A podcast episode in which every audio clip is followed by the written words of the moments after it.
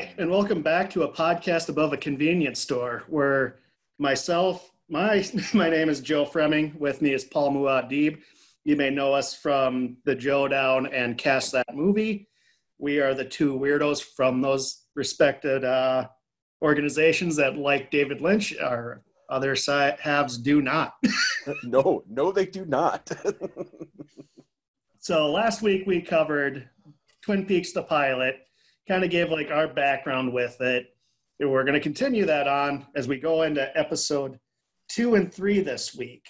Uh, episode two, which is technically called episode one, because, you know, David Lynch likes to sign away rights to everything. so it traces to nowhere and Zen or the skill to catch a killer, which would be episode three. Which I think we'll both agree is probably our favorite episode. It um, is the money shot episode. This is the episode to me that, and we'll get into it, but uh, it really like expanded my imagination as a child. Uh, yeah, mine too, and I'm looking forward to hearing how to how, uh, how it addressed you and what you liked about it and how it affected me. A um, couple of things before we begin, uh, and Joe will know this because I have to do this in the beginning of basically every cast this movie where we talk about omissions, corrections, because it's what we do. Uh, we, we, we, make mistakes on our podcast. We left out a couple of characters when we talked about the pilot. We left out Josie. Uh, we left out we didn't really get the Hawk, I don't think, a whole lot. We didn't talk about um, Catherine. And, you know, and Joe, we kind of talked a little bit before we before we started the podcast. We both kind of agree that's really the B plot characters that, as the things go on, they're not as important, even though they're in the pilot. Yeah, I mean they're they're not even B plot; they're almost like C and D plot. Because when I think of B plot, I think of like the teens, like you know Donna and Bobby, and uh, you know uh, Audrey. These are yeah. like the secondary characters. You know, third would be like Big Ed, uh, Nadine, Norma. But then when we get into Josie, who legend has it that that role was written for Isabella Rossellini. oh, really? I didn't know that. allegedly, allegedly, but she does look you know, the style of Josie does look a lot like Isabella Rossellini, the short cropped hair and all that. Oh yeah. But I don't think she wanted to do television, or she, that might have been toward the end of her and Lynch's romance or whatever. I'm not entirely sure, but that's the legend has it. But these characters that I don't really care about. I know like people listening to this who are uh, Twin Peaks fans might think that's sacrilege. I'm I'm going to be nothing but honest here. I don't care about Catherine Martell. I do I I do care about Pete. Yes, I so love Pete. Pete's important. Mm-hmm. Pizza. I love Pete, I, and Pete's important. I would agree with that, and it's it's a shame because we both like Piper Laurie. Yes. Um, I, I, just watched a movie with her, and actually, um, even um, Mrs. Briggs um, didn't realize she was the mom in Tremors. Love her why oh. I never put those two together. Um, Wasn't she also? She was the the the mother of the baby in Eraserhead. Yes, yes, yes, yes. So you know, she constantly is just built for that mother role, which she nails. Um, so I apologize. I'm taking sips of damn fine coffee while we're while we're doing this and, and partaking in smokes because we're going to talk about Twin Peaks. I have to do both of those things. Um, so we mentioned on our on our pilot we talked about this underlining current of what was going on in our lives right joe with the jacob wetterling um, investigation. Yeah, yeah and it, it it mirror it kind of mirrors it a lot and like you know i think it it is kind of for me it just kind of overlapped and it's just kind of like so when i think of twin peaks a lot of times i think about wetterling and st cloud in 1989 oh. It's just kind of all combined in that and it's kind of weird now that we're adults. We kind of can look back. It's like, wow, there's a lot of weird similarities. and, and, and, you know, this is something I really wanted to introduce our viewers to because we're talking about we are personalized with it, and I wanted to kind of bring up the timeline because again, I did the math on this. Joe, I was eight years old watching Twin Peaks. It was eight. And it was funny. I was rewatching the, the two episodes, and it says TVMA in the corner, and I'm like, really? This was on TV. But then I thought about, it, I'm like, it was really progressive in 1990. Well, they didn't have the ratings in 1990. Mm. It's like when S- South Park was probably the show that made the TV ratings become a thing. It had to be somewhere around that time, right? Like really when cable shows started to get really edgy, like Sex Yeah. Park. Yeah. It might have been even Simpsons and Married with Children too, to an extent. But So I, I'm just going to run down some quick timelines so you guys can kind of see some of the things that we were dealing with in the months prior to Twin Peaks being released and why this really hit me and me, me and Joe. So uh, on Sunday, October 22nd, 1989, Jacob Wetterling was abducted. Um, he was in a small town of St. Joe, um, which is about 75 miles northwest of Minneapolis. And he was leaving a convenience store with his friends on his bike and he was taken. Now, Joe, I, I prefaced this uh, privately with you that I was going to tell you a story that still to this day scares the shit out of me.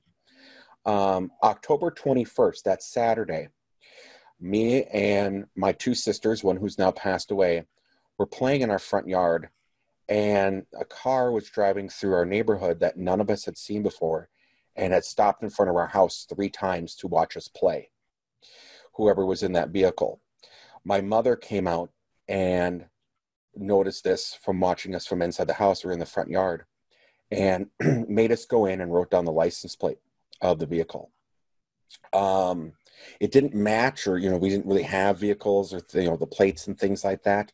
Um, but that is something that the very next day, Jacob Wetterling was abducted, and I'll never forget those two days put together and just how much that actually terrified me to the point where I actually this is when I really got into video games. I didn't want to leave my house.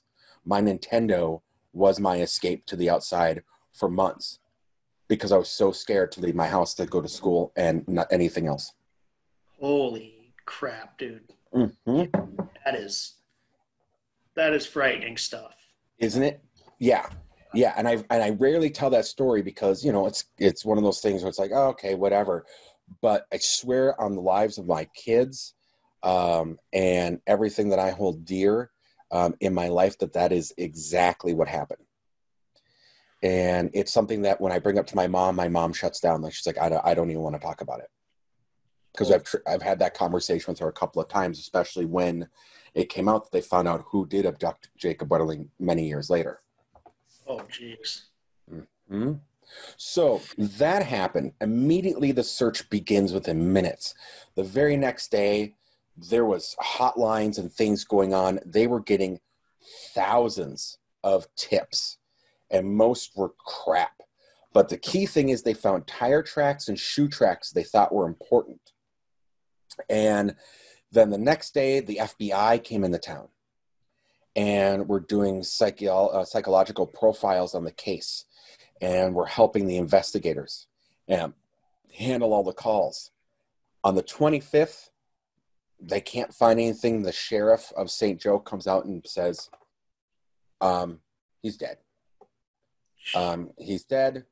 This involved a sexual offender, we believe, based upon the FBI profile, and we think the abductor left the area.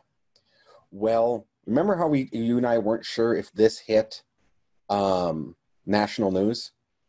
On Thursday, October 22nd, it went on Current Affair, Whoa. and they were offering a hundred thousand dollar rewards from businesses from Minneapolis and St. Paul on that Current Affair. And Rudy Perpich, who was our governor at the time, I don't remember Rudy, um, talked to the National Guard, and the very next day, the National Guard was activated to search a 700 square mile uh, uh, area for Jacob. I don't remember it being that huge. I don't either. Um, I I think that stuff is especially at our age, like eight and nine. I think that's just that's too big to Mhm. really comprehend. So I I have to completely agree with you. Like I don't think we realized the the the the severity of it. Well then a couple weeks later, November 6th, the sketch is released. And we'll get to that, I think, in our next episode on how that terrified us in Twin Peaks. the sketch because I remember that sketch, and then there was a couple more that were released, and they were everywhere. You could not go anywhere in town without seeing those scary ass sketches. And here's the thing too, which you know, in hindsight, it's like when you when once we found out who was behind it, how did not anybody be like, "Hey, that guy looks exactly like the sketch," Right, right. and he's creepy, and he lives by himself, and he collects children's clothing. right. So here's the thing: December, yeah, December sixteenth, they interviewed him. December sixteenth, they interviewed him, and the thing was, was that there was another assault that happened on the thirteenth. Totally different guy. Totally different guy. But they thought they had new tips. But the, uh, uh, they interviewed this this guy. I'm going to leave his name out till we get to the point where we're going to reveal both. I think Bob and who this who this guy was. If people are really interested, they can find it. Well, a month later, they interviewed him again and took got his tennis shoe and got samples of his hair from the um, from the original scenes I talked about originally. They found these tire tracks and these shoe these shoe prints. Well, um, so up then Paynesville comes out, which is another town uh, within the area. It's not exactly close, and they confuse the shit out of the situation because their chief comes out and says there has been years of molestation out here, and we think it's this guy you're interviewing. No arrests were made. They linked this guy even back then. So they talk about this kid that was basically abducted by this dude. They did the tire tracks, but the tire tracks were um, were consistent um, with um, the the tracks that they that they thought they were going to be, but they weren't an exact match for the tire tracks the Wetterling abduction. So apparently they had tire tracks from when this other kid was abducted in Paynesville, and, or was attempted to be abducted in Paynesville, and they matched it to the dudes that they were investigating. Still didn't arrest this fucking guy. They found fiber matches from the kid in Paynesville in the dude's car. Still didn't arrest the guy. In in in February, and then in February, the FBI is like, "What the fuck is this?" They take six agents off the case. They um, they eventually in February after that happened, they do finally arrest Heinrich at the pushing of the FBI, but fucking release him with no charges. I said the name. I apologize, but we'll get in that. Well, then April 13th, which is the week episode 2 released, FBI's report that the shoe prints at the prime, crime uh, correspond to the shoes that were this dude's. But because there was insufficient detail, the lab examiner could not 100% say it was that guy's shoe. Remember, this guy also had no alibi. Nothing. Nothing. So this is what's all been going on leading up to the week bef- like before, like the, the the in between when we had the the the pilot and when we had this. And they come out and they say, We got this shoe print, it corresponds, but he's not our guy.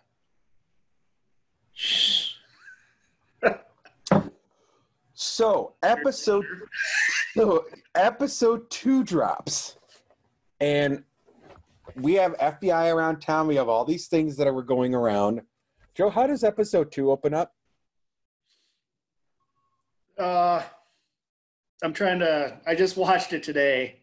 Oh yeah, Cooper's hanging upside down. So this this I I took a mental note. This is uh, episode two is kind of where all like the classic quirks that people associate with Twin Peaks comes from. And that that'll be the the damn fine cup of coffee, mm-hmm. in the percolator, uh, you know, just kind of like, and you, you I want to talk. It's it's way like amps up the quirkiness and tones down this se- seriousness that we got from the pilot. Mm-hmm.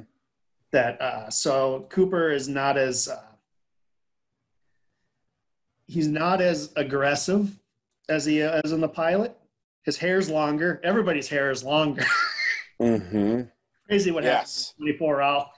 Yeah, yeah. Every I, I have a ma- I have a note of that. Cooper's hair is longer, and when we get to Audrey, Audrey's hair is way longer. Oh yeah, Donna's is longer. Mm-hmm. I, So- I still hate James.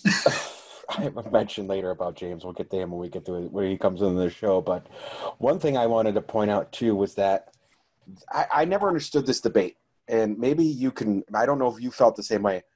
People didn't think Diane was real. They thought it was just a name that he gave to his tape recorder. Now, I was eight years old, very literal at the time, uh, even though I had a wild imagination.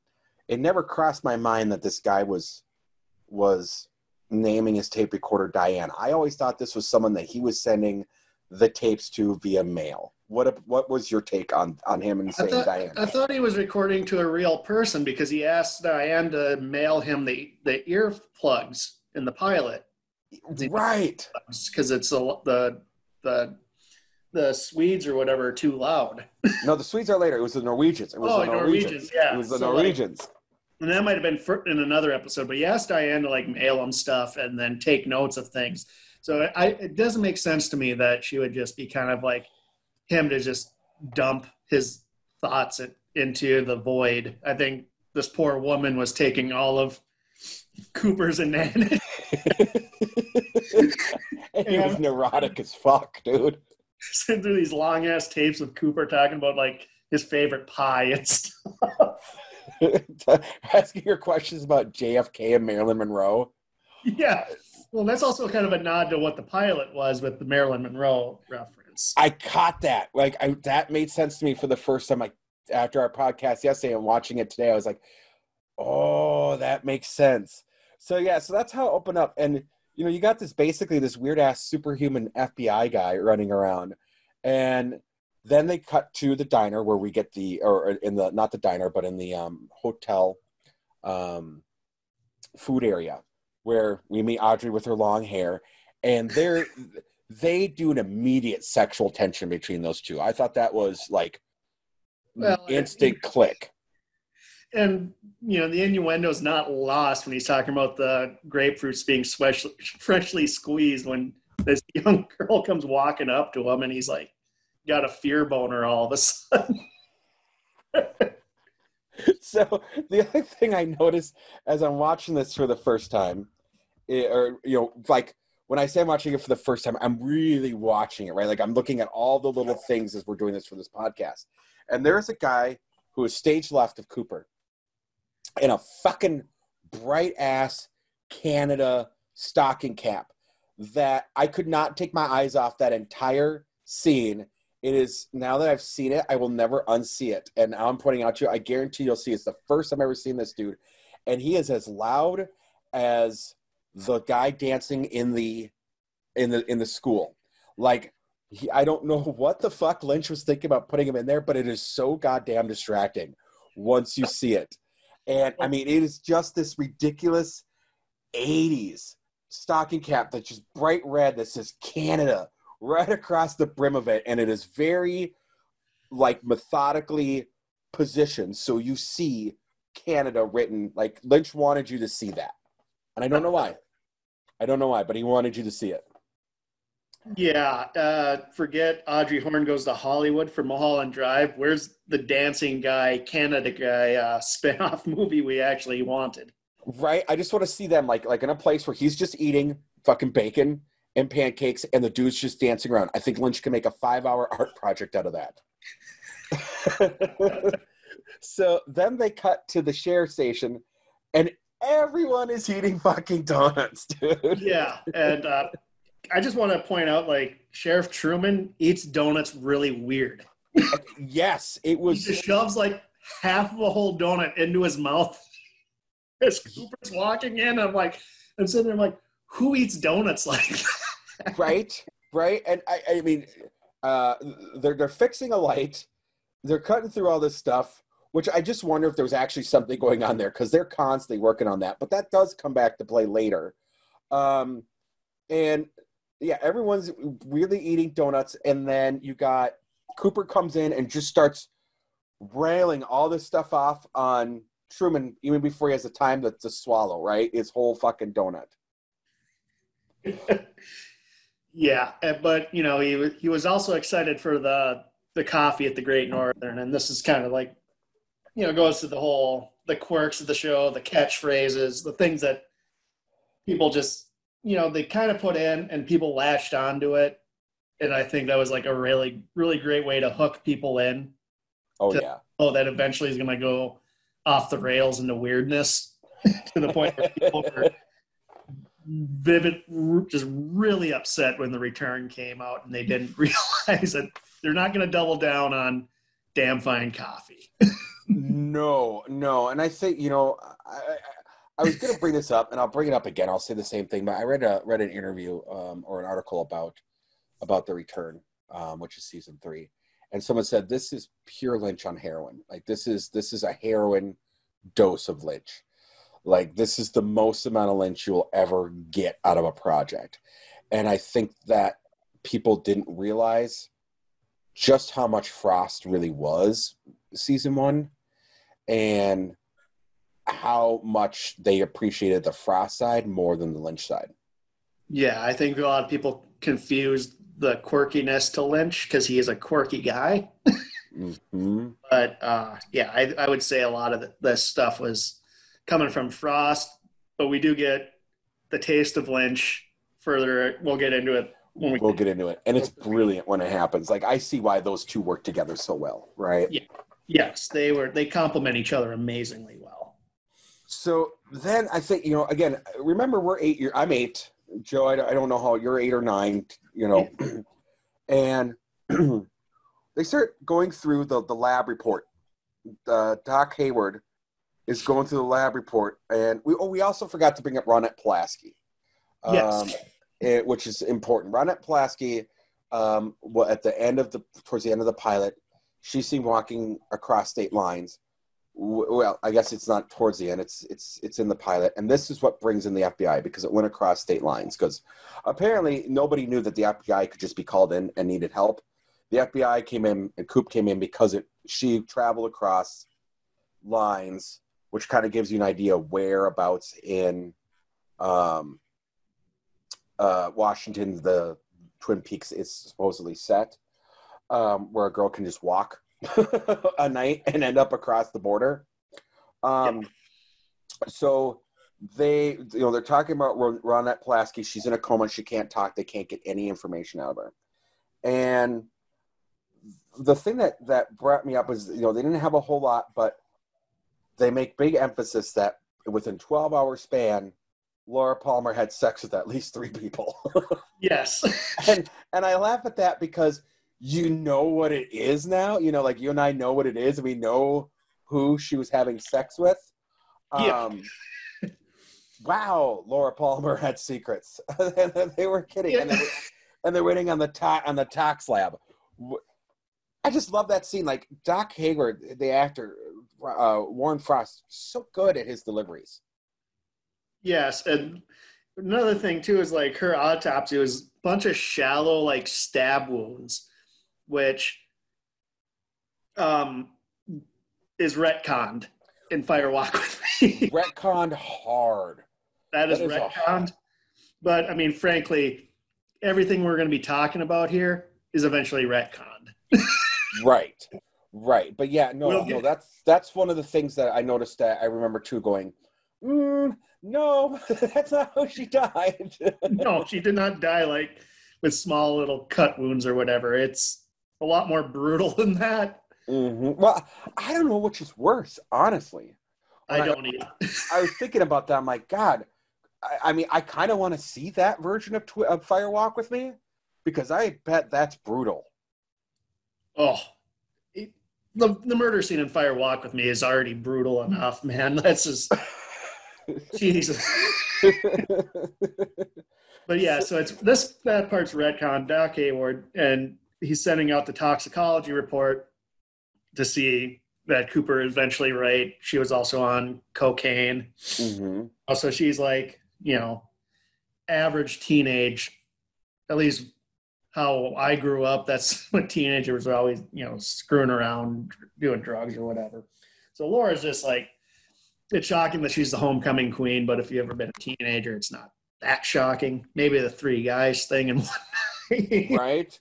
Well, and the other thing that I noticed with it too was that he mentions at the end, he says, Who would ever do something like this? And then there's the cut to Leo, and I'm like, Red herring. Oh, that's so smart. Yes. So we they cut to Leo, and he's working on his truck, and you know he's being just a jerk, abusive. He's very abusive to his wife Shelly, and he's like, "You do the, the laundry," and she's like, "Yeah." She's about to head to work. He's like, "Wrong." he just throws like another bag of dirty laundry after.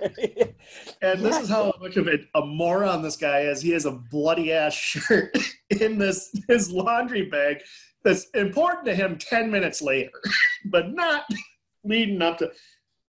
So he has, okay, his whereabouts are unknown the night of Palmer's death. He was, spoiler, he was with her. Right. Uh, he has that bloody shirt. Uh, I don't remember. I'll have to rewatch Fire Walk with me, but I don't remember him getting wonked by the No, kill. it's not. It's not. No, I, it's it's not. It's not his blood. it's not his blood. Okay. It's not his blood. Nope. It, it was um. It was Jacques. Okay, yes. All right. So he has this bloody ass, you know, like just really incriminating evidence. And, and this is what I do with the Joe down. I nitpick and point out the comically weird things people do. Shelly is, she finds it, and then he's like, Norma is here. And then she just put, instead of putting it in the washer, she puts it in the drawer next to the lo- wash. the most like obvious spot. And she doesn't put away that. She doesn't even close the drawer all the way. And I'm like, No. how does Laura? How does Leo not find this? And the other thing I have to bring up is, and maybe this is me being naive, um, but I know the climate in Washington State. There's snow. Who the fuck has a washer outside? like that takes a special cord, right? Like, like my washer and dryer have to go to a spe- like I have specific outlets for it. I, is this a thing? Is it that I don't know about, Joe? Do people put their washer and dryers outside their house?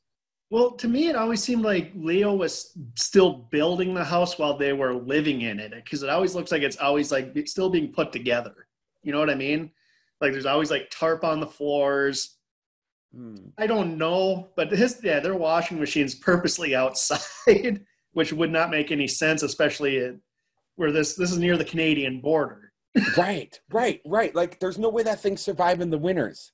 Like that thing would be a rusted ass piece of shit and have to be. I, I, I that's what I'm thinking. I'm like, are they? Are they? Are I mean, I get, Ke- I get. Um, Shelly and Leo are supposed to be kind of the white trash of Twin Peaks, kind of living in that area, but at the same time, he's a hardcore drug dealer with a lot of fucking money. You, you, you could put the washer inside, bro. Maybe it's just an excuse to beat her. Oh, You broke the washing machine. but Leo, it's outside. This is Now I the got the bar of soap and the sock now. All right, this is the fifth time I've had to replace this thing that you broke. You broke it. Um, so Yeah. then, so then after she stupidly puts the blood in the drawer, um, you know, we cut to James getting interviewed, and my God, that forehead. You know, James has a Beavis forehead, dude. yes, he, he even looks like Beavis. And look, the first time I watched the show, I didn't mind James. He wasn't a favorite of mine, but it, it, that song doesn't help later on. We'll get to that because I'm going to be raging about that. You and I both, good sir.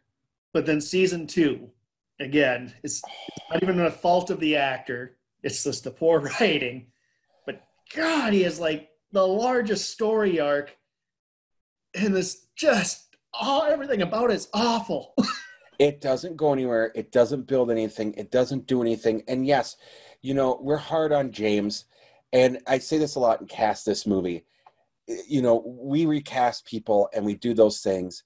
And a lot of times it comes down to the writing and what they're given. it's not really anyone's fault per se of the actors. That said, I've we've seen actors that can go through some bullshit and come out looking clean. James is not one of those people. The It actor, doesn't help. no, It doesn't. It doesn't help. He's not the strongest actor. I mean, I don't remember seeing him in anything besides B movies after Twin Peaks. Like he- he just really didn't have a career. James Marshall, I think his name is. Yes, yeah, James Mars, yeah, Marshall or Marsden or something like that. Yeah, yeah, yeah. He didn't. No, no, it's not Marsden. It's Marshall, I think. And yeah, he didn't have a career after Twin Peaks. But what surprised me, and you know, so, um, and the other thing I want to bring up is they lie about the fucking necklace again, and this just puts Cooper on this path again. This is one of those things we talked about on the pilot. If they had just fucking told the truth about that goddamn necklace. Cooper probably could have been on a on a different track and gotten this solved much faster. At least James is. He's not lying as much as Donna is to Cooper. At least he's like, yeah, I shot the video. I shot the video. Yeah, I knew Laura's doing cocaine. I wanted her to get off of it. You know, he's sincere, but when it comes to the necklace, he just doesn't want to answer it. Yeah, he's like, I don't know, I don't know. yeah. so Cooper's so mean. We're so callous. So Oh, th- then they bring him. Um, then they go to the. Then they. Then it cuts to the next scene where it's where it's, um, uh, uh, it's Bobby. And Bobby and Mike. Bobby and Mike, who call each other Snake and Bopper, and they drop Which- this. It's never brought up again. Yeah, yeah. It's never brought up again after this episode. These, these things are done. But yeah, it's like, come on, Snake. What? Especially when you find out what he goes on to be like in in in in the return, you go? That guy had a nickname Snake. Okay, all right, fuck you. Yeah, they call each other Bopper and Snake, and they're called in, and it's stupid. Um, it, it's just dumb. But I will say, you know, the guy that played Bobby Briggs, Dana Ash Ashton or Ashford was his name. Ashbrook, Dana Ash- Ashbrook. He deserved a better career than what he got. Yeah, he did like B movie horror stuff. I I think I've seen. Uh, yeah, he wasn't a bad actor. Uh, I think a lot of people after Twin Peaks kind of struggled. Uh, they're kind of typecast. A lot of them. Uh, Season two does not help anyone's career. seas- yeah, no, I mean that. but here's the like. So we got Mike and Bobby. Michael's Mike's mad because Leo's calling at home because Leo is owed ten thousand dollars. Now I'm Mhm. this straight through. I'm going to do the Michael and Bobby stuff right here because it Yes. there's, a light shined later that we don't know as we're watching this, but Fire Walk with Me kind of gives us there is a hint of uh, danger to Bobby. You're watching this, you think he's you know a loudmouth or whatever. So they they owe they owe Leo this money. They meet him. Is it the end of episode three, or is it? Yes. Yes. It's um it is when they- when they get out I have it written down here. Yes. Yep. Um it is I just want to do this. Thir- I want to do this thorough line. So they owe because it's it's B plot. It's nothing really. I I don't think we really need to overanalyze it, but they owe Leo a lot of money. Uh, ten thousand dollars. Laura has it in her safety deposit box, so they can't get it. Mhm. Gave uh, ten thousand dollars to a cokehead is uh, a mystery. We'll never know. but they- right. they meet Leo in the woods because they're going to pick up a football, an empty, a cutout football with uh, cocaine in it. And Leo menaces them. And there's, uh, I believe, eventually it's Jacques Renault's with Leo out in the woods. There's a scene in Fire Walk with Me that's a lot like this with Laura and Bobby. Bobby ends up killing a cop that Yes. yes, Bobby does end up killing a cop in Fire Walk with Me. Yes, absolutely does. So I wanted to bring that because it's kind of like mirrors this part where Leo's like being a, you know, he's like threatening Bobby and all that. Bobby's actually killed a guy, and not just a guy, he's killed a cop. So like Yes. it adds a little more like gravitas to this character when I rewatch this. Because it's like, yeah, Leo's threatening, but you know, as far as we've seen, he's beating a helpless woman. He's not really like you don't see him stand up to people his size. Where Bobby, again, he's killed a cop. Which is weird because then season three happens. yeah, Um, he becomes a cop. he becomes a cop in season. I guess the Washington Police, Washington State Police Academy doesn't really look into the backgrounds too too careful. And I want to bring up because now you're on this line, and I'm going to bring this up because I because I have this in my notes here. Um, what I thought was really interesting was that Bobby's scared because again there, uh, there's some retconning because you know um, Bobby's now more menacing because we know in Fire Walk with Me that he fucking killed a cop, and Laura's all fucked up during that scene too, and we'll get to that. That's she finds it funny, um, and you know Leo is is threatening Bobby because it, he's making he knows that Shelly is stepping outside the marriage and getting it on with someone else, and it's with Bobby, and Bobby's freaking out, and then you know Bobby's trying to bring up Laura, who Leo just banged the other night. Yeah, and then he has no recollection of what happened, and we'll get to that when we talk about Fire Walk with Me. mm-hmm. Whole thing, but I just thought that was really interesting that you know the, the dynamic between Leo and Bobby is they're fucking each other's girlfriends, and neither one of them knew. And knowing what we know now, Bobby's the more menacing of the two. yes. well, Leo, he starts off scary, but as the series progresses, he really gets glibbed to the point where it's comical how ineffectual he Oh is. Yeah. So yeah, that's a whole B plot. I'm glad we covered that now because I really don't want to have to cut back and forth. So the other thing I wanted to notice was they go back to that to that footage that that James shot, and something that struck out to me again because I was watching more intently this episode, this this this viewing, than previously was, you know, something that I think is lost now, and maybe it's because film is not as readily available as it was back in our time or like the VHS recorders um, is that the, the, the, the, quality of the footage they're watching really does look like a homemade video. You know what I mean? Like they went and got different film and shot with a completely non camera to make that happen. And they cut to Laura's face and you hear her whisper, Help me, which I thought was just a beautiful touch.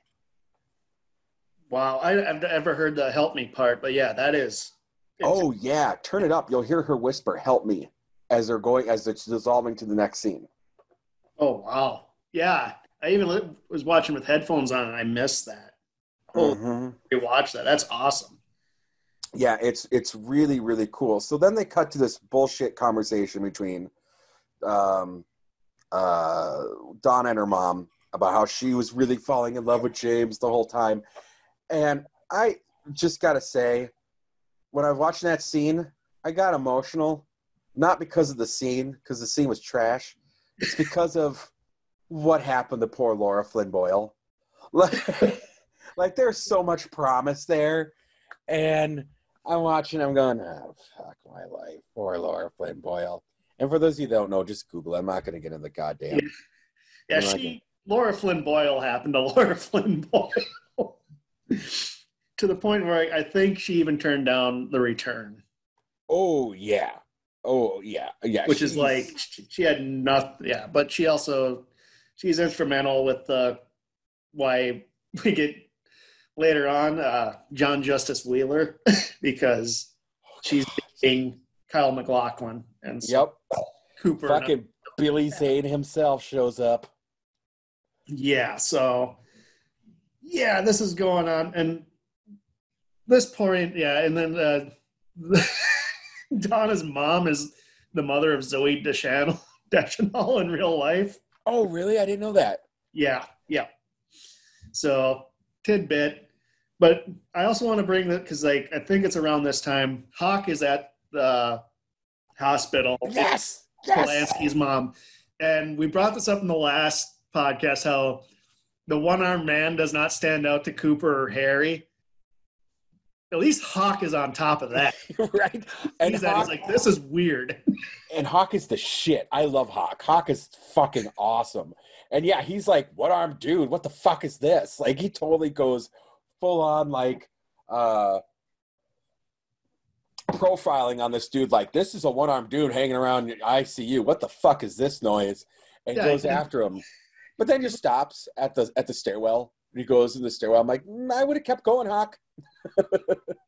But this is also kind of like it ties in like this Hawk scene because I think it's either preceded or followed. We get hints hints of the Bookhouse Boys, which is not. Ex- we just get a hint of it, but uh, Big Ed's talking to Harry. Mhm. He was at the he was doing his patrol at Yep. the Bookhouse. Interesting choice of words. He's not a cop, and then like they do this you know no scratch thing. So you see that there's like there's something there that's like they're part of something, but we just don't know what yet. And then when James is let out, he says he needs the Bookhouse Boys' help. We don't really find out until later on in the series who and what the Bookhouse Boys are. It might even be the next episode or the episode after.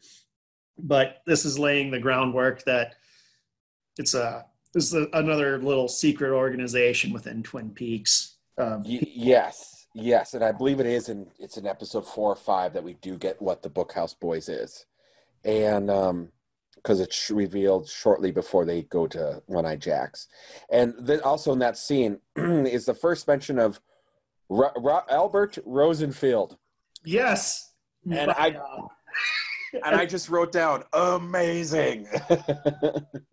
we're snarky people, so Albert really speaks to us, and especially uh, Albert is the MVP in the return for me on a lot of reasons, but most importantly in the return is he's in the rain and it's coming down hard, and he just says "fuck Gene Kelly," and it's my favorite things ever in Twin Peaks.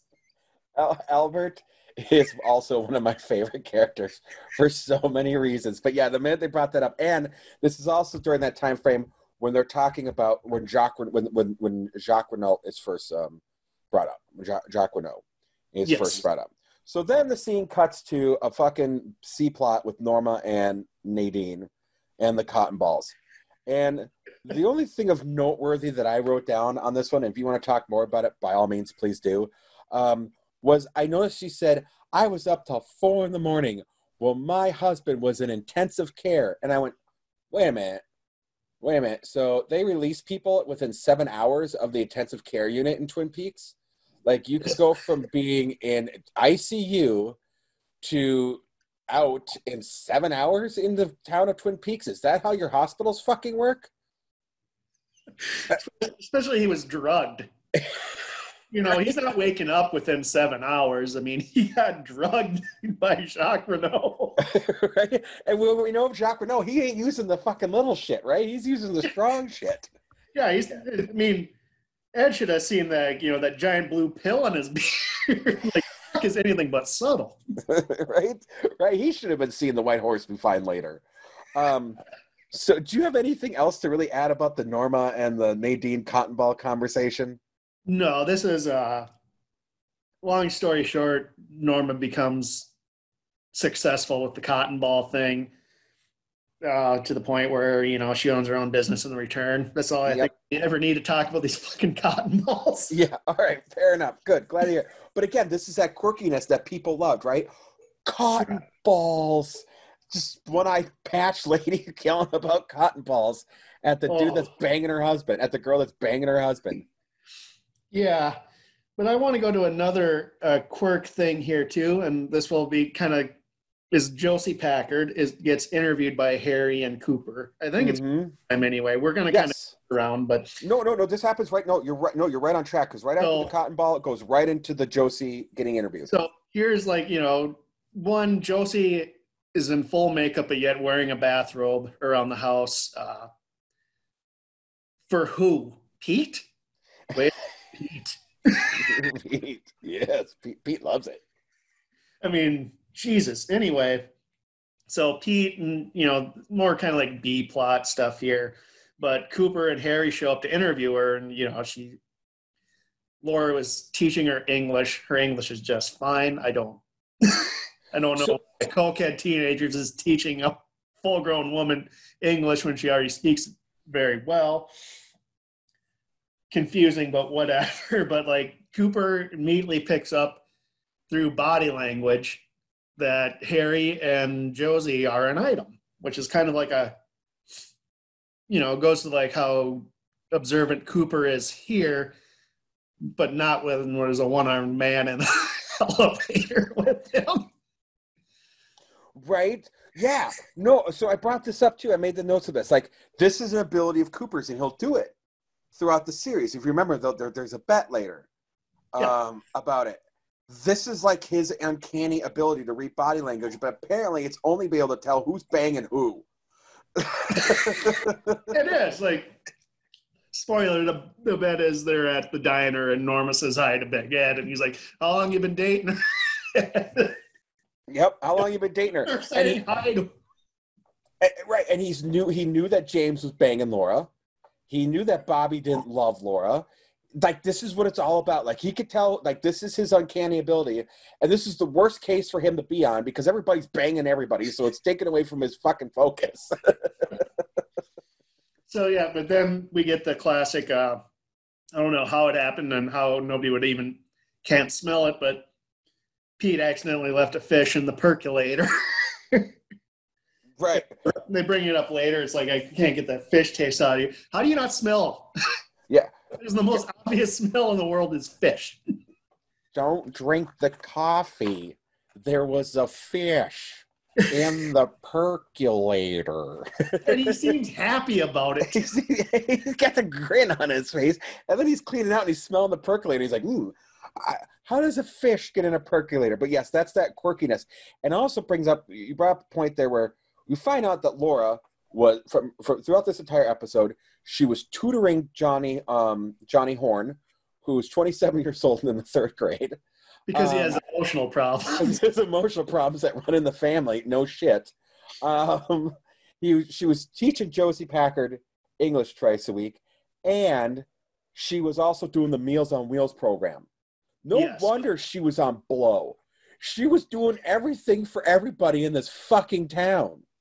Plus going to high school, having a two boyfriends, Mhm. include Harold. Yep, yep. uh, uh, that, and Harold. Plus, she was a perfume waitress girl. Um, also seeing a therapist and Dr. Jacoby. she had no time for anything except to do blow and run a 16 hour marathon day every day.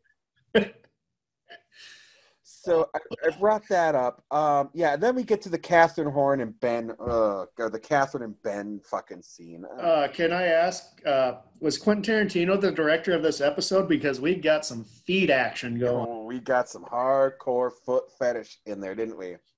Yeah, which is, again, I don't think it's ever brought up again. Uh, it's not directed by Lynch. So I'm just going to assume this is, uh, let me see, I got the director here, uh, Duwayne Dunham's work. Yeah. Dwayne Dunham, yeah. uh, sorry, but I think you're a foot pervert. I think, dude, I don't get it. Like, yeah, and, and, and the way they set it up, and they purposefully put like the bright red fucking. And I thought about this. I'm like, Catherine doesn't seem like the kind of person that's gonna put fucking toenail polish on. No, and No. she doesn't seem like the type of person who would tolerate some guy goggling her feet all night. hmm But they definitely do. And this is, I just wrote this down. Like, this is straight up what Lynch or you know what what Frost. I- It's not Lynch really didn't have a whole lot to do with this one in terms of the writing and things like this. This Well, it is was written by both of them, but who knows who's contributing what, and a lot of a lot of stuff you'll find out just happens on set, and they just kind of let it go. I mean, this show is pretty liberal with that, I, I believe. Yeah, I, you're no, I, I do know that you're right on that because there was quite a few things that just happened on the fly there, which seems weird that Lynch would be okay with that, but it is. But he wasn't directing everything either. Um, but I really just put this that this is just put in there to make fun of soap operas. Like this is straight up the the soap opera spoof shit that they were doing. Yeah, and we'll get even more into that, and then when we start talking about episode three, because they do a very meta reference on not only David Lynch's previous work, but it's also incorporated into a meta TV show that is about their own lives. Yes, yes, We'll yes, yes. we got, we still got okay. So Ben Horne and Catherine are still discussing selling property that neither of them own. yep. Yep. The worst business people in Twin Peaks. Now, I'm going to preface something here because we're going to get into more of the lore later.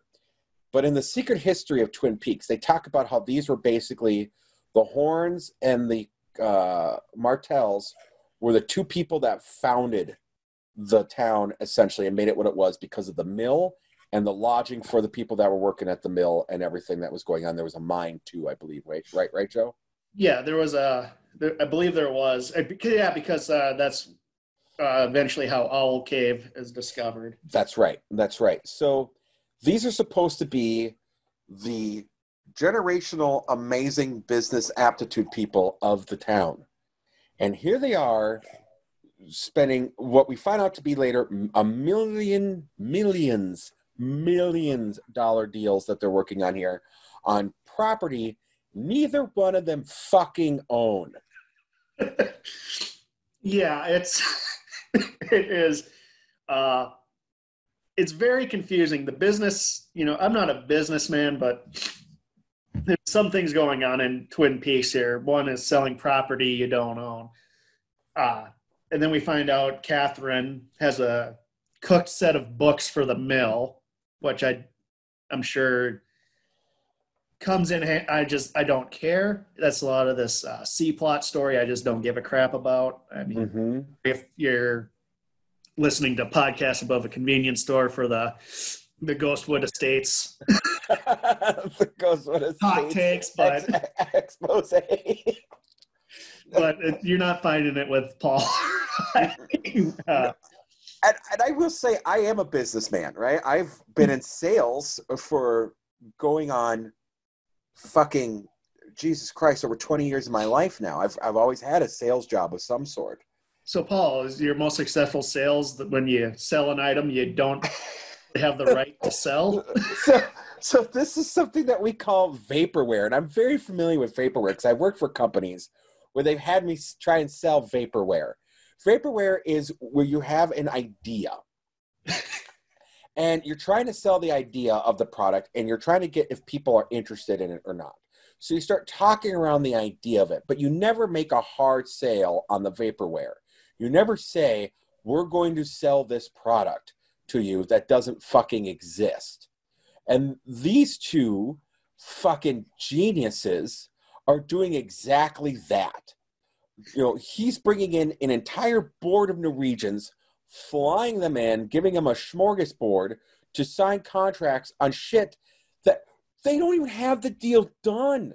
Like this totally fucks up like what was going on in the first one. What would have happened if Audrey? Thank God Audrey did fuck them up because then the FBI would have been involved. Like, what are you doing? Selling shit you don't own, Horne. would have been a different show. How do you sign a million dollar contract to sell something that's not yours? Like, those have dates on them. Yep. And, and once it goes through, you know, like obviously this is property, it's going to go through the government through all sorts of contracts. That becomes public information.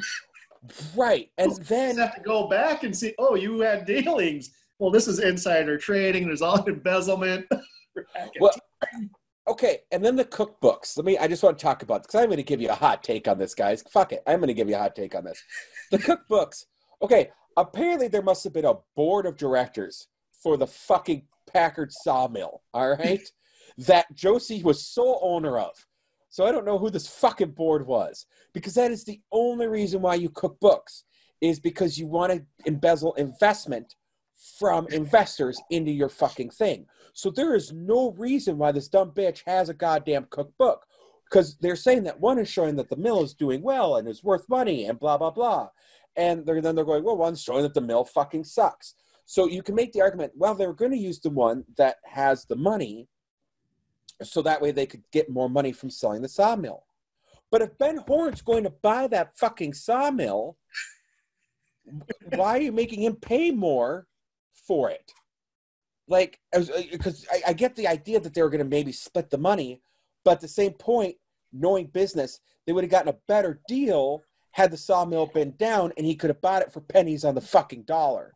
Guaranteed. Well, she, she tells him there's a cooked book. Right. this is the guy you're selling to. This is the guy you're selling to, and you're telling him he has a cooked book.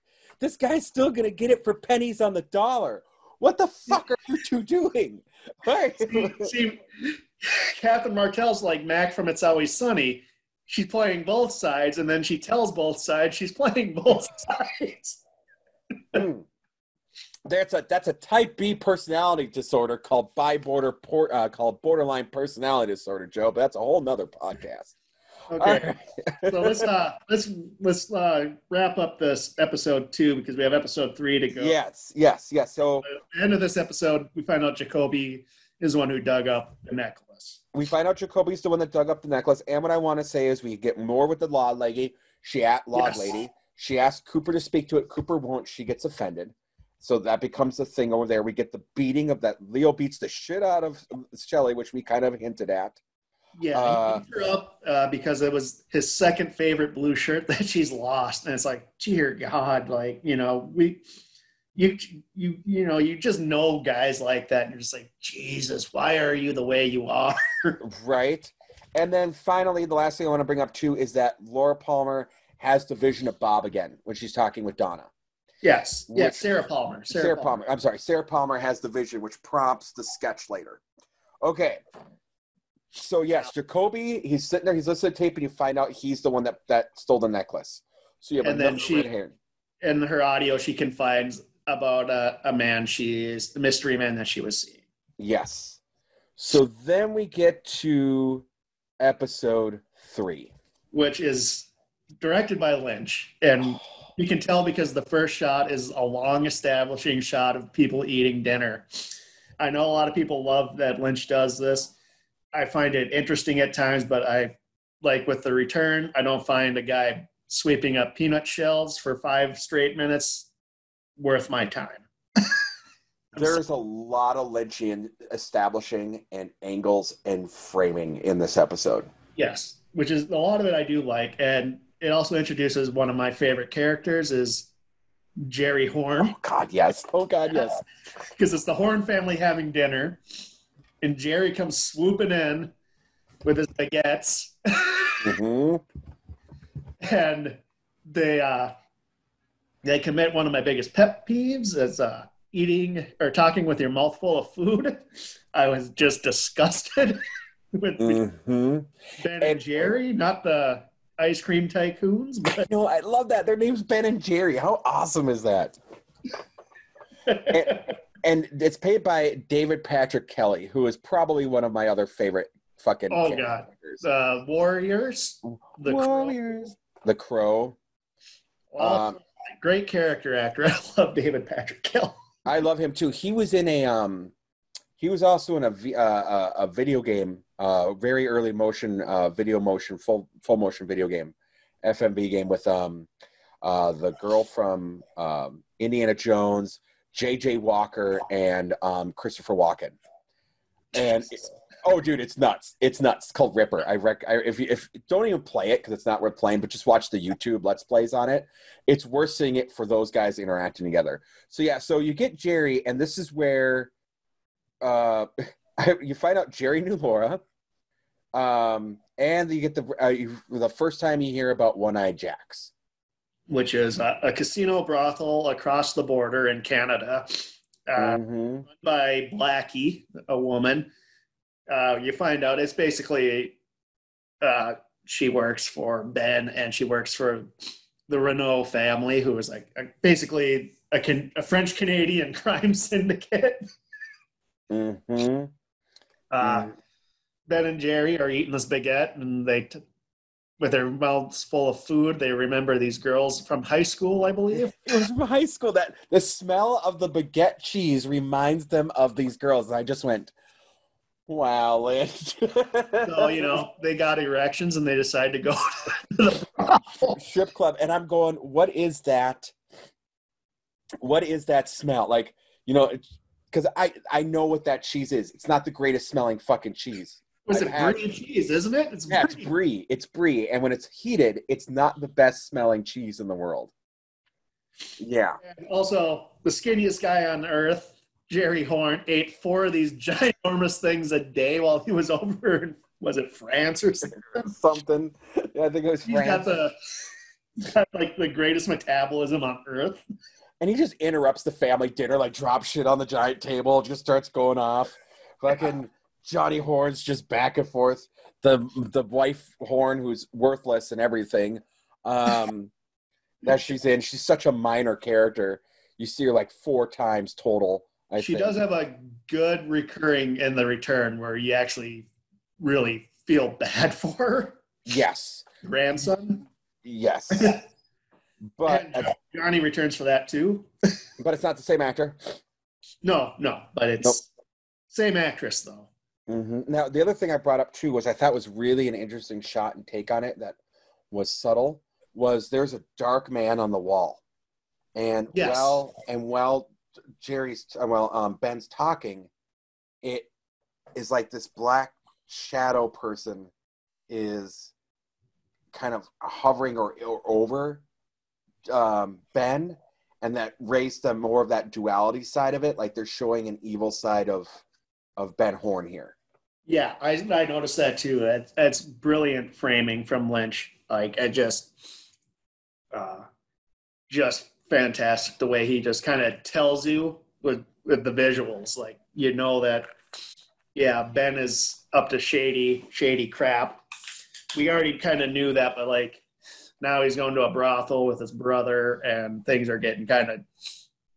I mean, Rand. I mean, these are just you know, breaking the the new girl, the new recruit from the perfume counter, which is a callback to the last episode where Mm-hmm. found out Ronette worked the perfume counter at Horne's department store. Yep. So you got now now Jerry, no, not Jerry, but now Ben Horne's in the running to being the guy that could have killed Laura Palmer. And Yes. I- just a side question: I don't have brothers, but is that something brothers do? Do you guys go and fuck hookers together?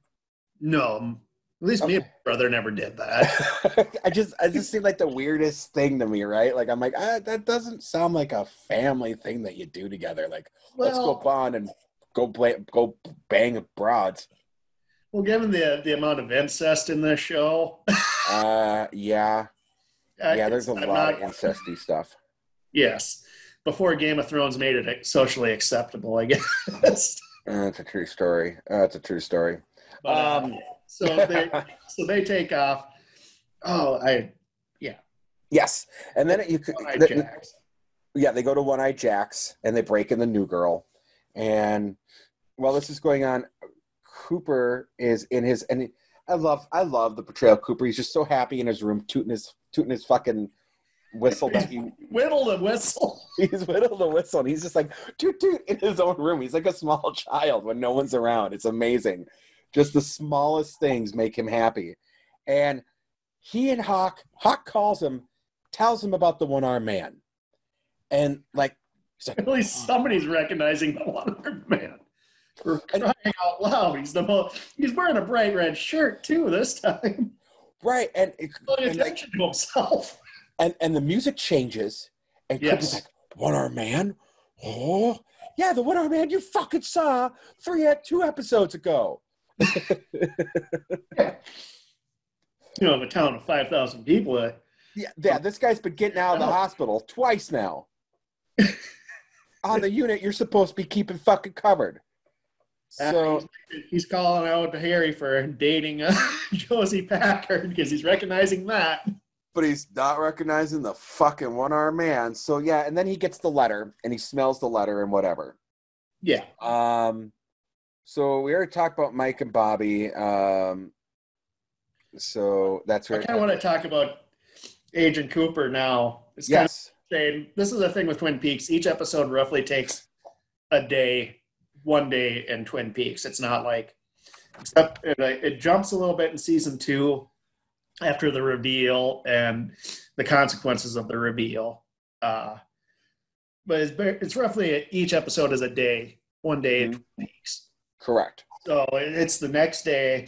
Cooper is one of my favorite scenes in the whole show. Is Cooper has everybody out, and he's Yes. tossed rocks at a glass bottle a- after Harry tells him the name of a suspect. And like the whole time, like when I rewatched this like 20 years ago, it just uh, reminded me of the book Dirk Gently's Holistic Detective Agency, where the interconnectedness of everything. Mm-hmm. Um, so like coming up with like a cockamount maybe scheme like this will lead him to a this solve the crime. Just great. So he's like, so it's like you know everybody with a J, he just throws a rock, and if it breaks it, that's that's their suspect. I love this so much. Right. And what I loved is he, he, he sells it to them. They're all sitting and they all got these donuts. They're all outside. And he's telling the story about how this is a Tibetan method and he learned this from a dream and going and meeting with these people out there and getting just this Eastern, you know, crazy philosophy. And they're all, and they all lean in at the same time, like, mm? Yeah, And- it's great. He gives them a brief history on Tibet. Yes, yes. He brings out a map of Tibet outside. He's like Tibet, and everyone leans in. now, like, if I were a cop, Go on. the agent came and this is like, this is how we're going to find a suspect. I'm going to throw a rock at a glass bottle. I would immediately call his supervisor because this just does not make sense. It's great for a TV show, but even in the realm of reality, it's just no, there's no way this actually is going to happen. No, and what I think is so funny is just kind of like how if it tings the bottle, you make a check. If it breaks the bottle, that's that's our man. You know, that's our big thing. So he has everyone say the name and do the things. The my favorite one is when they mention Jerry Johnny Horne. Poor Andy. Poor Andy, he th- the rock just goes way the fuck out, right? Like just and smacks way, Ray, poor Ran, uh, Andy in the head. Yeah, Uh, ricochets off a can or something. Yeah, yeah, ricochets off a can, then a tree, and hits fucking Andy in the head.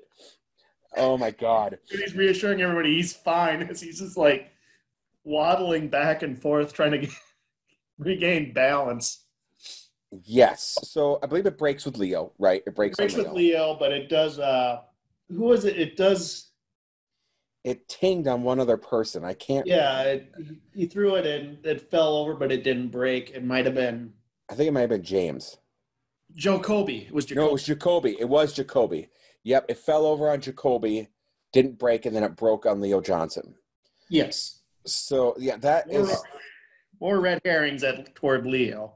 And I will say, when I watched this scene as a kid, I was big into um, Eastern philosophy at this time. I had actually gotten a a Bruce Lee book, um, martial arts book, um, from a um, from a garage sale that I'd gone to with my mom, and had been heavily reading this, the philosophies of uh, Bruce Lee and everything like this. And so when I watched this particular scene and him bringing up the Eastern philosophies and things like this, this is probably the scene that really hooked me on the show as a kid because I'd never seen anything like this on an adult TV show on network television that they were even talking about things like this or even entertaining it. As an adult now, it's so comical and silly, but as a kid, like this whole uh, thing when they this is the way they're going to do it was just mystifying to me and like I said, we we laugh about it now, but this was one of my favorite scenes, and it still is. Like when I go back and people ask me, "What is probably one of your favorite things from Twin Peaks?" It's that fucking scene when they're breaking the bottle. Yeah, it's I love it. Uh, again, I when I rewatched it was like shortly after I reread uh, uh, Douglas Adams's uh, Dirk Gently book, and it was just like right in that whole kind of like philosophy of interconnectedness. You'll find a you'll find you know clues are led through unconventional means. I just kind of I love it. It's just it's brilliantly done, and uh, it and it doesn't like it's not like a joke and like you buy into this this like you're buying into like oh cooper might be onto something with this Mm-hmm. Absolutely, absolutely. So, so you know, yeah, i was I- joking around about it you know because you know i'm stepping out of the show and kind of applying it into the real Oh God! Oh God! Oh God! Yeah. If this, if this is how you know, if this is how I decide who I was going to call during my sales days, like if this was my boss did, like here, here, Paul Muad'Dib, here's a rock, throw it, and whoever, whatever letter you land on, that's you know, you sell it a name. That's your guy you're calling. I I'd find a new job. but i buy it. I buy it because cooper is he's so sincere with his beliefs in this and i just i love i love everything about how he just gets every he gets everybody's attention like you you brought up, everybody leans in to listen to what Cooper has to say, Mm-hmm. even if it's like a brief history on Tibet and the Dalai Lama and China, which is you know uh, a lot of this I believe would probably like hail from Lynch's interest in Eastern philosophies with TM and all that. Mm-hmm. And if and I believe Lynch is a practitioner of the of the being of oneness. Like he Yeah, TM buys- transcendental meditation. He's he's Mm. huge into that. Yes, yes, he very much advocates that. So then after this scene, we get the iconic um, Audrey dancing to weird music. Yeah, which is my favorite part was like, you know, it's just kind of like I forget who says it, but she plays the music and somebody calls it racket and it's just like jazz music. there, this this has given birth to one of my favorite Facebook pages, which is Audrey dances to various music. Uh, so, and I will share it with you at some point. But and I've posted a couple of their posts on there. But this guy is dedicated to taking this that one scene and putting in other music into it. Oh And my god. it is I dude, I love this Facebook page. It kills me every time I see it. They have them dancing to the fucking drop ever dancing the Dropkick Murphys at one point, dude. It's amazing. Oh my god, just a slight detour, but there's a something like that for Hooper's dance and Stranger Things, Oh yeah. which was like kind of like the same thing because he, does that like that 38 year old dad dance thing where he just shuffles his arms. hmm Yeah, the dance I do. Yeah. They throw Dancing Queen behind. Seven's looking on horrified. oh my god, genius. Yeah, yeah. I'll, I'll have to share that page with you. It is one of my favorite pages. It's just if I'm ever having a bad day, I go look at a couple of those and I'm feeling great. So not much else goes in that scene. Just that's one of those iconic, quirky things. But following up that scene, our hero, the favorite person to me and Joe, fucking Albert shows up, dude. God, yes. And like, he shows up just immediately just shit talks this town. insults the receptionist, insults the whole operation. Uh, to the point where he's introduced to Harry, and before he takes off, Harry threatens. What's he say? He's like, somebody else came in this, they'd find their teeth three blocks up on Queer Street, which seems like like a weird, antiquated, old timey saying I've never come across anywhere else. My old man used to use that phrase all the time. That's such a weird thing to say. It is a weird, like 20s, 30s, 40s, 50s slang thing. Yeah, yep, yep. They find their teeth two blocks up on Queer Street. My dad used to tell me that when I'd get out of line. If you don't, if you don't, if you don't calm yourself down, your mother's gonna find you two blocks up on Queer Street. Yep. That's Mhm. uh, such a confusing thing to say. Yeah, I didn't quite understand it as a child. I just went, "What? Where's?" I Queer still don't understand. but anyway, so Albert comes in and he's here to do the autopsy. He's uh if I don't know if you missed it, but I think it was in the pilot when Cooper sends a note to Diane. She want he wants Albert and not Sam. yes, We meet and fire walk with me. yes, yes. Sam yep. is the ineffectual he's he's the doppelganger of Albert and that he's not forward, he's not abrasive, he's kind of just really bad at his job. hmm Yeah, played by Kiefer Sutherland, I believe. Yeah. Yes, and um, yeah, so he shows up. and he's he's looking at the he's looking at Doc Hayward's report. And he's like, "Welcome to Amateur Hour. We got an all nighter." Like he's just he just shits on everything, and it's fan. And you just watch Cooper's face the whole time, like shitting on everything. He's so happy. The best part is after Harry says that, Albert walks away kind of defeated. And he, Harry looks over at Cooper, and Cooper just awkwardly stands there and gives him the thumbs up, gives him the thumbs up, and I realize I'm like, Cooper, you're kind of a shit. you're getting off on this on this instigation shit. Like he totally loved it. He's like, Oh, it was it's so good. But Albert Albert's now in the mix. He's going to be out doing the autopsy on Laura Palmer. Uh, we'll find out in the next episode that he uh, runs into some headaches with that, and I, I really love the dynamic between Albert and Harry in the show. Mhm. Yes. They're just like two forces. They're like polar opposites who eventually attain a amount of respect for one another, which is kind of you don't see that coming. No, no, no, you don't. And you know, I I know we're running a little bit long, but I, I want us to say, you know, Miguel Ferrer, I love is another actor I loved. Um, rest, you know, Oh, there wasn't he was never bad in anything. I mean, even the No. goddamn B movie Deep Blue, uh, uh, Deep Star Six, I loved him in anything that he was in. I also would go like, oh, he's in that. Okay, I'll give it a shot. Yeah, I mean, I think like probably the one that comes to my mind is RoboCop, Yeah, like the Yeah. snarky guy who gets shot up right away. Yes, uh, yeah. If I find out he's in a movie, I will, or, or even a TV show, I will see that either that episode or watch it because he's just he's so Yeah. good at what he does. you know who his cousin is, right? No, George Clooney. no shit. I believe so. Yeah. Wow, wow. Polar opposites, fucking there. That's like Yeah. Clint Howard and Ron Howard. Or, Jesus Christ. Well, we know who got all the looks in that family. Clint, Jesus. Yeah, I have I have thoughts on Clint Howard.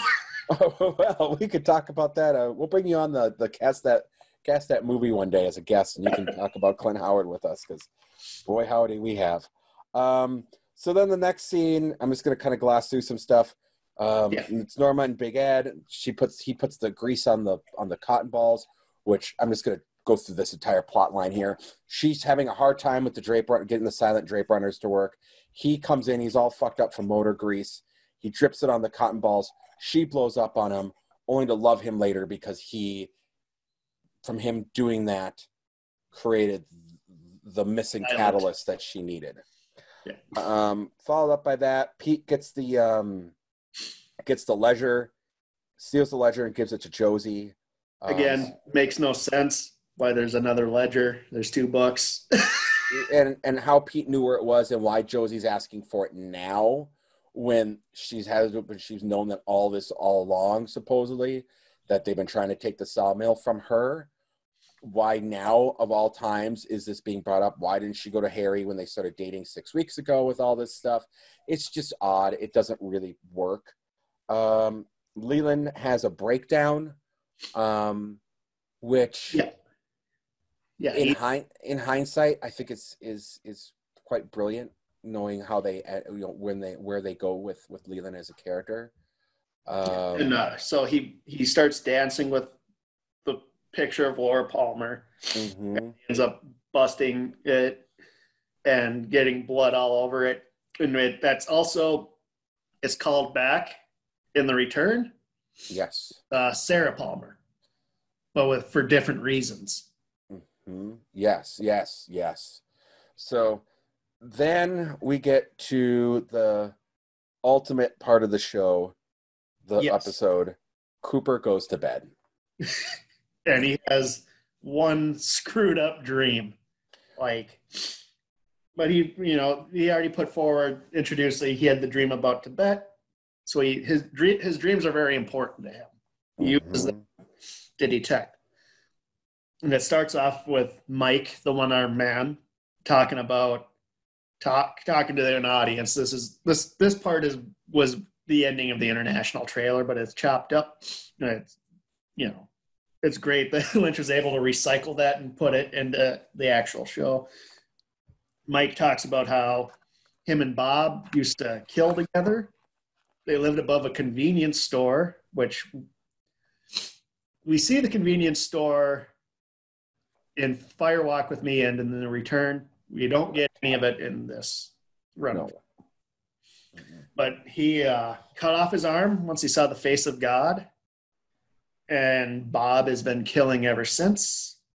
Uh, and he recites the Fire Walk with Me poem Mhm. and we see Bob in the boiler room. But then we get Cooper 25 years in the future in the Red Room, the Black Lodge, with the little man from another place, otherwise known as the Arm.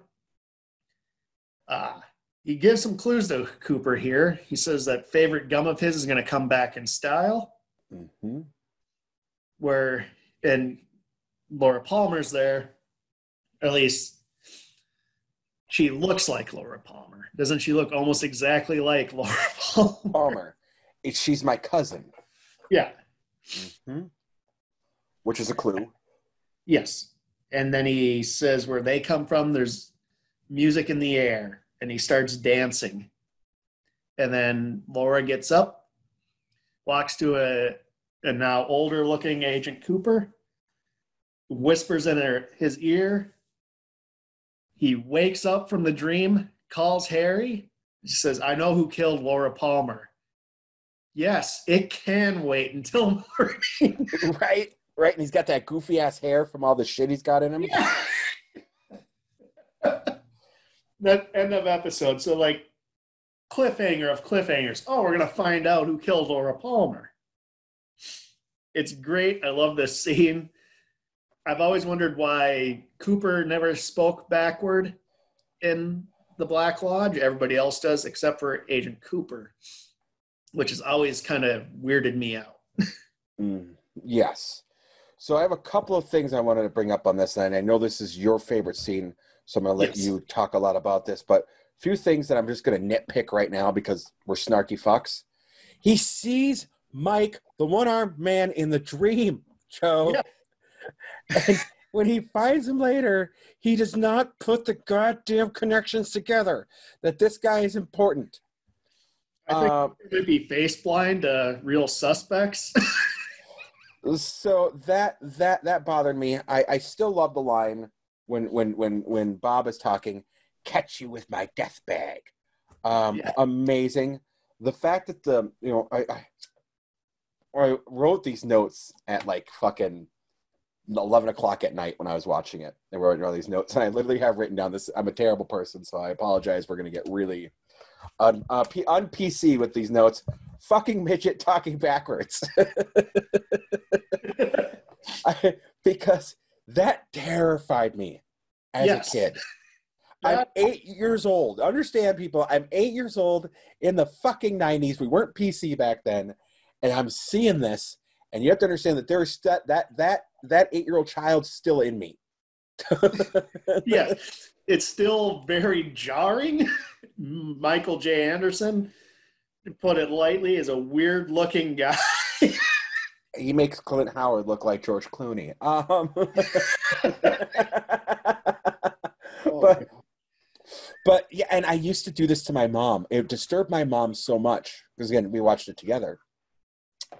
That SNL did a uh, had Kyle MacLachlan on around this time to do a Twin Peaks thing, and Mike Myers came out as the one arm man and did this really weird dance.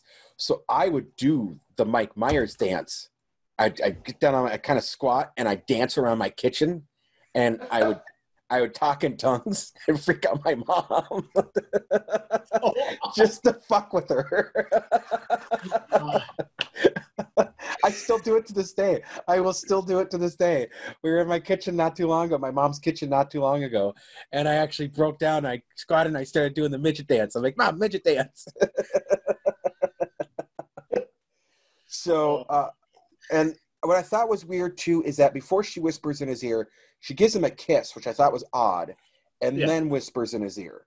So those were the things that I wanted to kind of talk about. I was like, oh, okay, Lynch, so there's something there with Laura and what that was. So I'm going to give it to you, and you talk about this scene.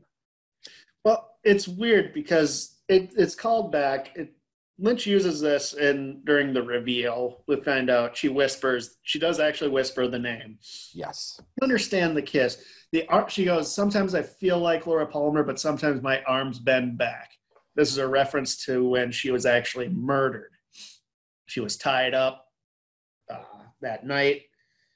There's all these kind of like little Easter eggs in this that you know is kind of floated out, and it's just like you. It creeped me out. It's still I love it. Like anything with the red room will just capture my attention, but it's just so so crazy. I I'm trying to. You're I fine. love, I just I love it. It's just everything about it that like it gives you clues as to what's going on. But it's just like this is such a left turn for this show at this time in the 90s. Nobody knows what the hell is going on now. you know what I mean? Like this would be like if you're listening to the album A Hard Day's Night and they ended it with a day in the life. Oh, yes. Just be like such a jarring left turn. and up to this point, there wasn't really a supernatural element. Yes, Sarah Palmer was having these visions, but we didn't know what they meant. No. And, you know, you felt that the killer was a real dude. And then you have this.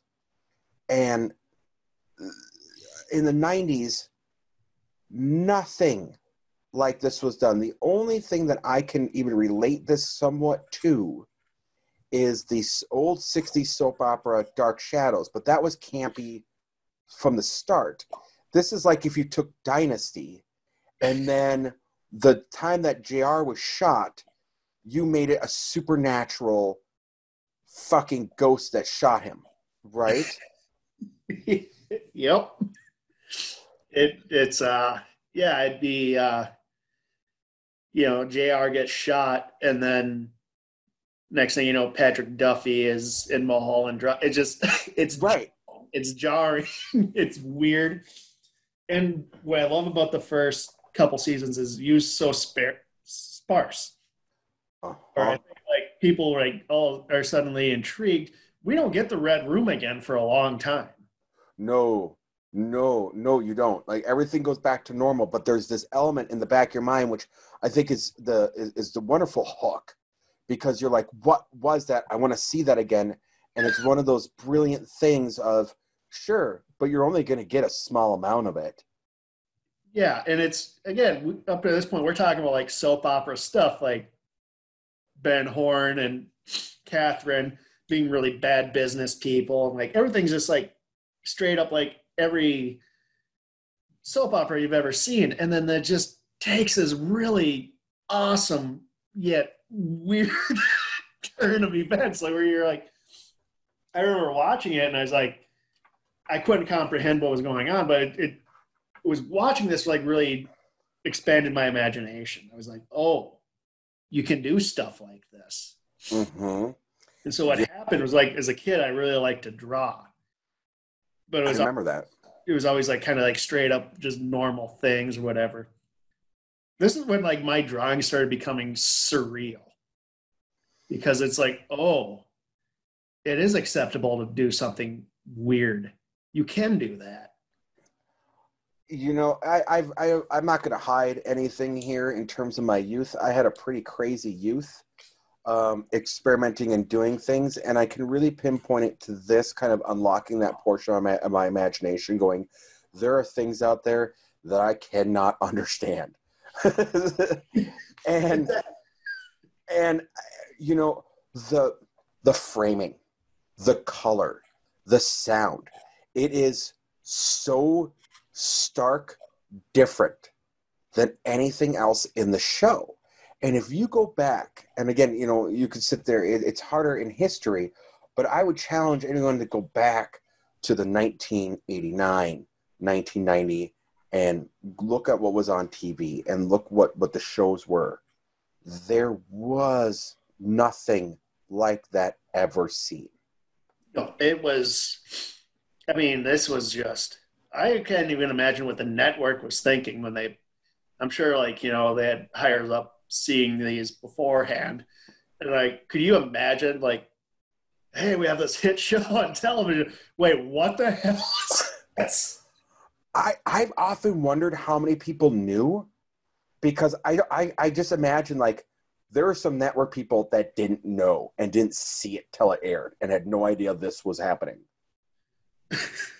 I, I, because I, I can't imagine whoever whoever did whoever or, or it was allowed like they're like yep run with it go with it whoever that person was needs the fucking lifetime achievement award for allowing that to fucking happen oh yeah it that's when television really changed. This this this it's like it's not it's not even that long. It's like maybe two three minutes long.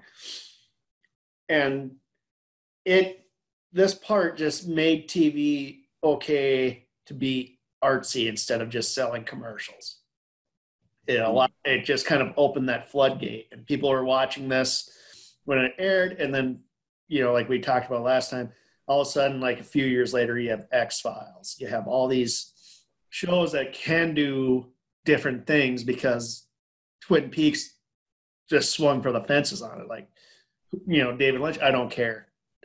I'm going to put this in here, cancel the show right afterwards. It's going on. right, right.